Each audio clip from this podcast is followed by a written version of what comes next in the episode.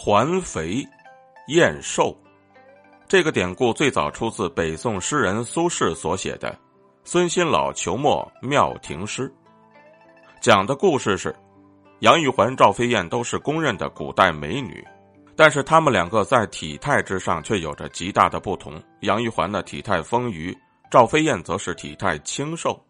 但无论是杨玉环还是赵飞燕，都迷了一代君主，可见魅力之大。杨玉环字太真，唐玄宗李隆基的宠妃，原名叫做杨美容，出生地呢是四川成都，祖籍山西永济。她自幼习音律，善歌舞，姿色超群。曾祖父杨汪呢是隋国的上柱国吏部尚书，在唐初时期被李世民所杀。父亲杨玄琰是唐朝蜀州司户，叔父杨玄角曾经出任河南府侍曹。他童年是在四川度过的，十岁左右，父亲去世，他便被寄养在洛阳三叔杨玄角的家中。十七岁的时候呢，武惠妃在洛阳选寿王妃，便挑中了他。婚后呢，本来生活幸福甜蜜，然而，皇帝唐玄宗见到他有倾国倾城之色，竟然违背常伦，想要占为己有，于是以做女道士为名，将她招入宫中。经过一番暗度陈仓之后，在天宝四年，也就是公元七四五年，封杨美容为贵妃。从那之后呢，杨贵妃的父兄呢，都因为她而得到了权倾天下的权势。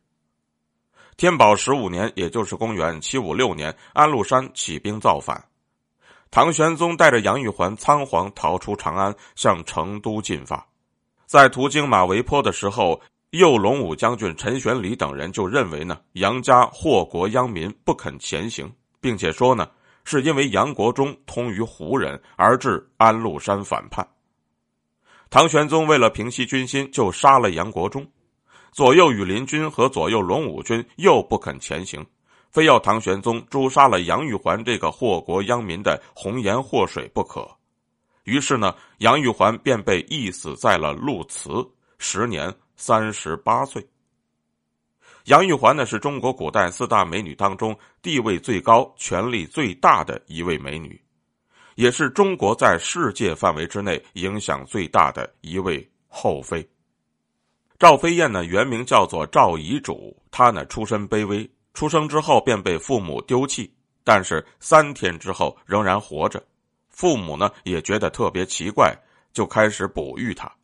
稍微长大之后呢，他就同妹妹赵合德一同被送入了杨阿公主府，开始学习歌舞。赵飞燕呢，天赋极高，学的一手好琴艺，舞姿更是出众，身材袅娜，娇小可爱，和杨贵妃比起来是一个骨感美人。赵飞燕走路的姿态呢，尤其撩人，如同是风拂杨柳，又如同是燕飞翩跹，有万种风情。因为她的舞姿轻盈，如同燕飞凤舞，所以人们就称她为飞燕。汉成帝刘骜喜欢游乐，经常和富平侯张放呢外出寻欢作乐。他在杨阿公主家里见到赵飞燕之后呢，大为欢喜，就召她入宫，封为婕妤，极度宠爱。后来呢，更是废掉了许皇后，立赵飞燕为后。赵飞燕的妹妹赵合德也被封为了昭仪。两姐妹专宠后宫，显赫一时。等到汉成帝死后，赵飞燕姐妹无子，便由定陶王刘歆继位，便是汉哀帝。赵飞燕呢，被尊为太后。而汉哀帝呢，没过几年就死了。汉平帝刘看在继承皇位之后呢，赵飞燕便被贬为了庶人。